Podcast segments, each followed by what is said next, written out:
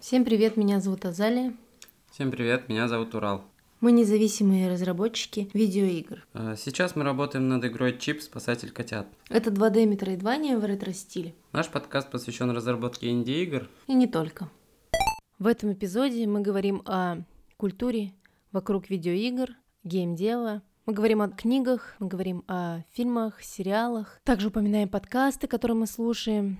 И это все так или иначе связано с геймдевом. Все, что мы перечислили в этом подкасте, будет упомянуто внизу под эпизодом. Вы можете посмотреть.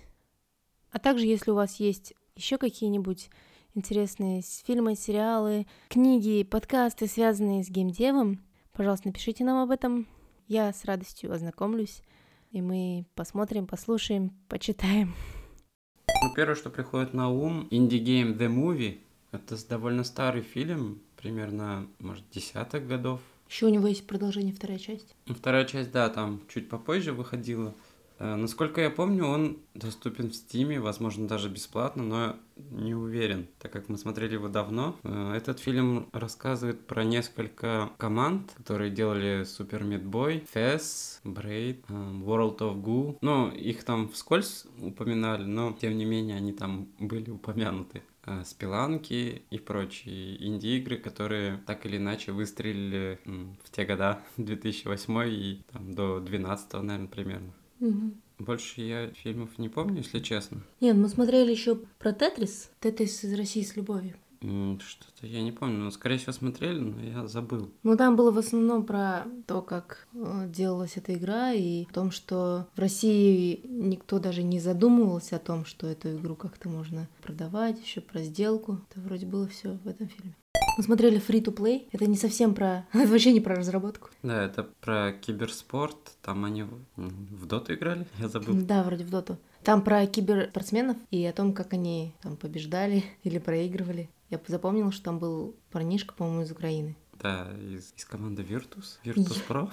Я забыл. Фильм 2014 года, тоже не, не новый, про то, как, ну, как бы комьюнити влияет вообще на то, как игра воспринимается вообще в культуре в целом. Ну Да, это скорее про не про геймдев, а про индустрию, индустрию игр. Э, Из недавнего в этом году на Netflix вышел сериал, который называется High Score. Вот он уже точно про геймдев. И там рассказывали истории, различные истории различных людей и игр. Например, мы из этого сериала узнали про разработчика игры, который сломал и- и- игровую индустрию, про E.T. Эта игра провалилась и повлекла за собой мировой кризис видеоигр 83 года. Ну, вообще, этот сериал посвящен старым играм 1980-х по 1990 по-моему, года. Вот эти вот про Nintendo, про, про Sony было вскользь, и про а, Мгм. американский рынок, точнее, американскую разработку видеоигр. Но там было не про Sony, а про Sega. Про Когда... Sega, да. Там было Там как раз-таки было про Sega, как они противостояли Nintendo Мне понравился сериал только то, как он снят, потому что там такой интересные, забавные такие вставки из пиксель-арта, что там э, привлекали самих разработчиков, что, например, когда показывали японского вот этого разработчика, он показывал прям как он там зарисовки свои делал. И вот мы люди это все хранят. По сколько уже, сколько лет уже прошло? Больше 30. И получается, что ну, мне вот понравилось вот то, что есть отдельно была серия вообще про саунд-дизайн, что была вообще отдельная серия про тех же фанатов видеоигр. Была серия про что-то, зачатки киберспорта. Короче, там был чемпионат в Америке. Первый чемпионат по видеоиграм. Это было только зарождение, а сейчас это вообще как в порядке вещей. Киберспорт разве, ну, развивается прям все больше и больше. А тогда это был первый такой чемпионат. Этот сериал отличается тем, что он показывает вообще всю индустрию с разных сторон, и людям вне индустрии становится понятно. Что касается, ну вообще вот фильмов про геймдев не так много, но начали снимать фильмы по видеоиграм, как бы давно уже, но все равно сейчас, мне кажется, такой тренд идет на них. Ну, по Ведьмаку сериал был, все его смотрели и слюни пускали. По Варкрафту был фильм, да, и наконец-то киноиндустрия начала воспринимать игры как искусство и снимать не только по книжкам там э, фильмы, но и по видеоиграм. Ну, да, сейчас снимается фильм Monster Hunter по одноименной игре. Мгм. А, еще мы слушали аудиокнигу Эрнеста Клайна «Первому игроку приготовиться». А, по этой книге был снят фильм, но, как это обычно говорят, книга лучше. Да, но это фильм не по игре, а по книге. Просто книга про игру. Да. Нет, не про одну игру там. В книге упоминается много ретро-игр. Ну да. Если вы не читали, я не знаю, спойлерить, не спойлерить. А, ну смотри, получается, эта книга написана по видеоиграм. Да. Ну, то есть очень много отсылок там, и вообще в книге создается свой какой-то виртуальный мир с играми. Но, но я думаю, многие посмотрели фильм и не знаю. Ну, это немножко, да, другая. Это как пиксели были же. Тоже. Да, Фильм Пиксели это там, где э, виртуальный мир, типа, появился в, нашей, в нашем мире. да. Да, такое что-то. А, ну, Соник фильм недавно мы посмотрели с Джимом Керри и, и, и второго актера я забыл, который в трассах 60 снимался. На меня не смотри, я не знаю именно актеров. Ну, я хочу сказать, что все больше фильмов начали снимать, потому что поняли, что аудитория любителей игр — это большая аудитория, и что их тоже надо как-то захватывать. Ну, в принципе, да.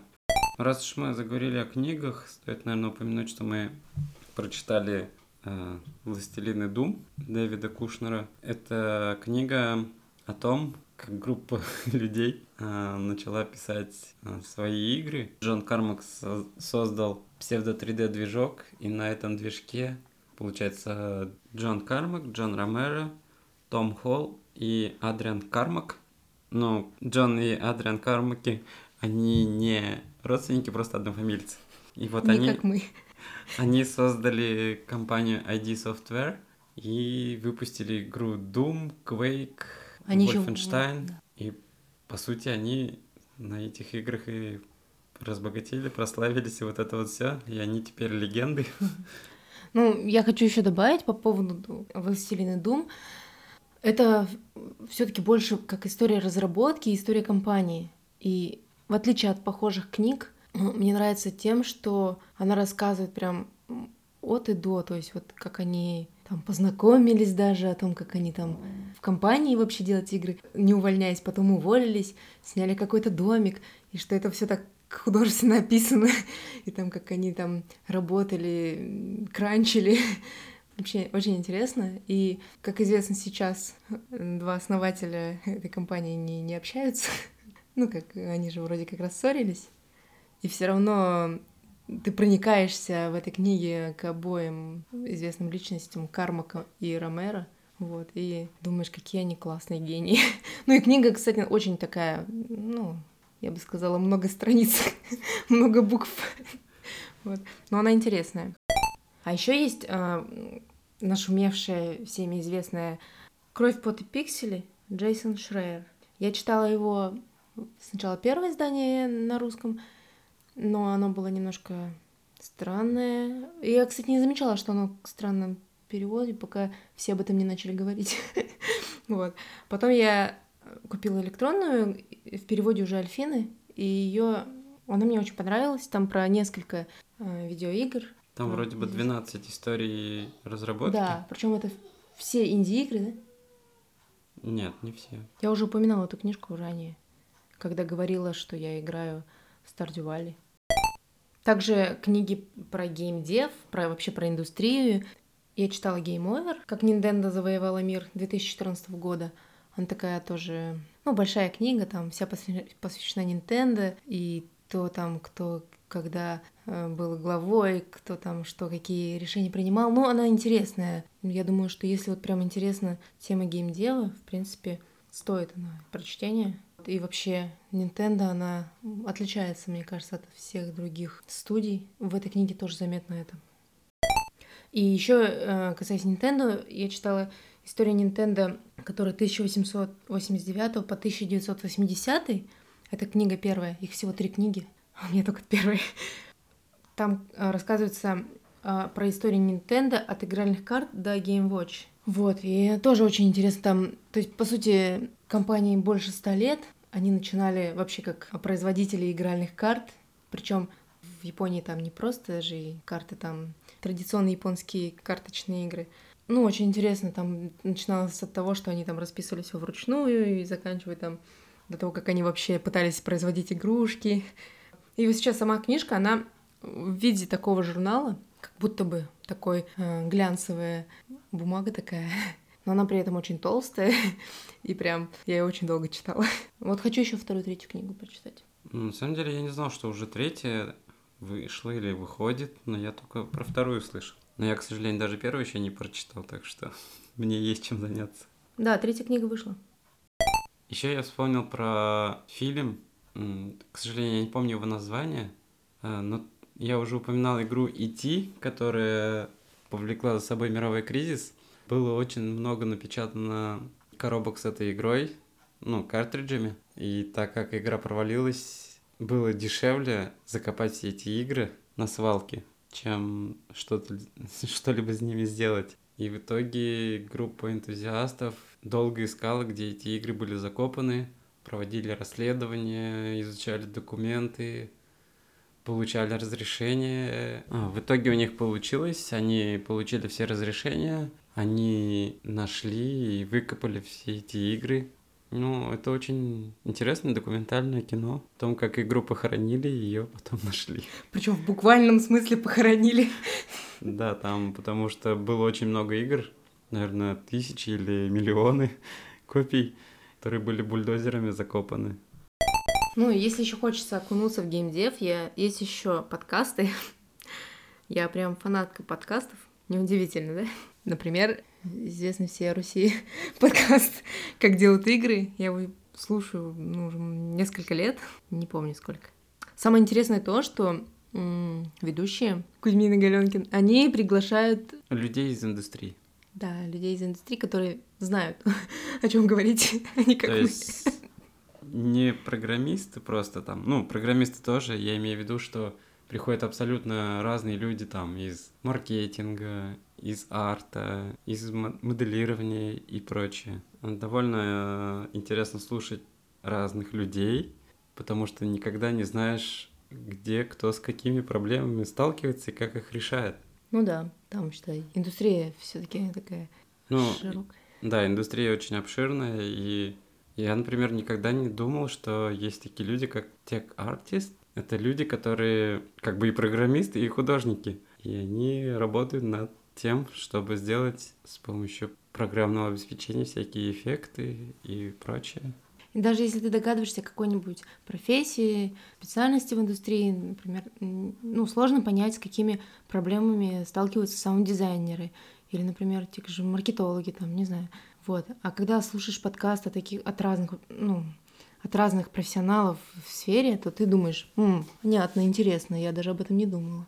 Я как бы знаю, что вот у Девгама свой подкаст появился, который они собирают из разных лекций. Геймдев без сахара, по-моему, называется. И я его так чуть-чуть начала слушать. Потом я слушаю э, англоязычный геймдев, Loadout, и, в принципе, все.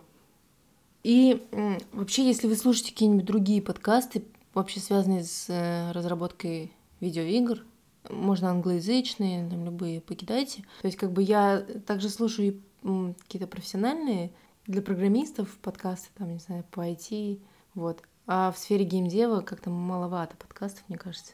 Ну, может, мы просто о них не знаем. Да, вот так что... Раньше был у этого... Олег Придюк. Да, у Олега Придюка был подкаст — но он маленький, и совсем я его дослушала быстренько. Он по Defold'у, потому что он, он тогда работал в Кинге, и он про Defold подкаст вел. Ну, там не только он про Defold, он вообще тоже он приглашал много людей. Они такие были коротенькие, прикольные эпизоды. Жалко, что он больше не выпускает. Э, Олег Придюк, если ты вдруг слышишь меня, продолжай, мне нравился твой подкаст. А больше я и не знаю на самом-то деле. Насколько я помню, он у Сергея Гиммельрейха был и есть подкаст. Манжеты геймдизайн. Да, они как бы геймдизайнеры, ведут свой подкаст. Я не знаю, ведут ли они его сейчас еще, но я слушал несколько эпизодов, и они довольно полезны, потому что я не геймдизайнер, но мне это как бы тоже нужно использовать в своей работе. Я хочу сказать, что я слушала пару, как минимум пару эпизодов точно, но почему-то у меня нету их в списке подкастов. Надо добавить. Да, У них еще сайт есть, тоже довольно-таки полезный. Я не знаю, они сейчас его ведут, да? Наверное, да, я что-то давно туда не заходил. А, много сейчас а, полезного про геймдев можно узнать на всяких конференциях разработчиков видеоигр. Сейчас, конечно же, все конференции, которые есть, вообще проходят, они все онлайн, те, что еще остались. Вот мы были в ноябре э, на, на конференции DevGam. Были. Были в кавычках, да. На самом деле она шла две недели, и на самом деле было сложно прям присутствовать на, на конференции все время. Вот. Но э, там было много интересных лекций, что, кстати, я удивилась, вроде не было заявлено, но в конце мне пришло письмо с ссылкой на все эти лекции, то есть я их могу пересмотреть. Я, ну, я смотрела несколько, мне понравилось. Вот. И что классно в этих конференциях, что, например, тот же DevGam, он, пусть и не сразу, но на своем канале всегда выкладывает лекции, которые были там более значимые, там, ну, вроде бы даже все. Вот, можно посмотреть предыдущих годов, там много очень полезного, полезной информации. Можно посмотреть по своей специализации, там, либо просто какие-нибудь интересные темы. Это круто, то, что вот у них есть такой YouTube-канал, где все собрано. Можно просто взять и посмотреть. Причем там иногда бывает выступают такие прям именитые люди, не только из российского геймдева, но и из-за бугра. Ну, когда конференция проходит онлайн, из-за бугра проще людей привести на конференцию. Ну да, были, было несколько, ну, много было спикеров англоговорящих. Правда, у них была проблема с переводчиком. Ну, точнее, как, у них вроде все переводилось, но при этом перевод был плохо слышен, и все какое-то шумное. В итоге я порадовалась, что успела подкачать свой английский. И это переключалось на английский, когда были англоязычные лекторы. Ну да, местами было проще слушать оригинал, чем перевод. Угу. Ну, в принципе, я довольна, что вообще DevGam переходит в такой онлайн режим, можно сказать. Нет, ну я надеюсь, что все равно останутся когда-нибудь будут э, офлайн мероприятия, потому что я не была ни на одном. Ты был, я нет. Я не была ни на одном DevGam еще. Э, я бы хотела, чтобы они, конечно, вернулись, когда это все закончится. Но классно, что есть такой вот способ посетить, мероприятие онлайн, и что ты можешь выбирать, вообще, что ты... Но, правда, на самом деле сложно, потому что приходится и одновременно и работать, и смотреть конференции, и разрываться, и думать, как бы не пропустить нужное, и в итоге все равно пропускаешь. Ну, короче, такое немножко нервно для меня. Нервный для меня формат. Вроде бы все темы обсудили, которые хотели. Я думаю, на этом можно закругляться заквадрачиваться, затреугольниваться. А может, а мы не будем говорить, что мы играем, или мы ни во что не играем? Окей, okay. я вот буквально вчера прошел ремастер первого Биошока. Игра мне очень понравилась, потому что это такой классический шутан из моего детства, да еще и с отличным сюжетом. В общем, игра мне очень зашла. Во что ты играешь? Я ни во что не играла. Я играл только в Animal Crossing и все. Ну, что-то не было времени у меня. Но, но я планирую поиграть к следующему подкасту во что-нибудь. Кстати, эм, на конференции DevGam было очень много игр, которые подавались как на разные номинации подавались.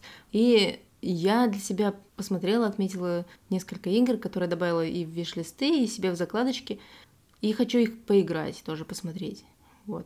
Может быть, даже расскажу об этом. Стримить, наверное, я их не буду, но рассказать расскажу. Стримить я их, конечно же, не буду. Ну, может, и буду, кстати, не знаю. Я думала об этом. Но, наверное, не буду. Кому интересно? Ну, не знаю. Ну, не знаю. Ну что, наверное, все, да? Все пока. Подписывайтесь, ставьте лайки, пишите комментарии. Что там, комментарии, один комментарий там у нас был всего. Всего один? Да. Пишите больше комментариев. Пишите два, три. Да.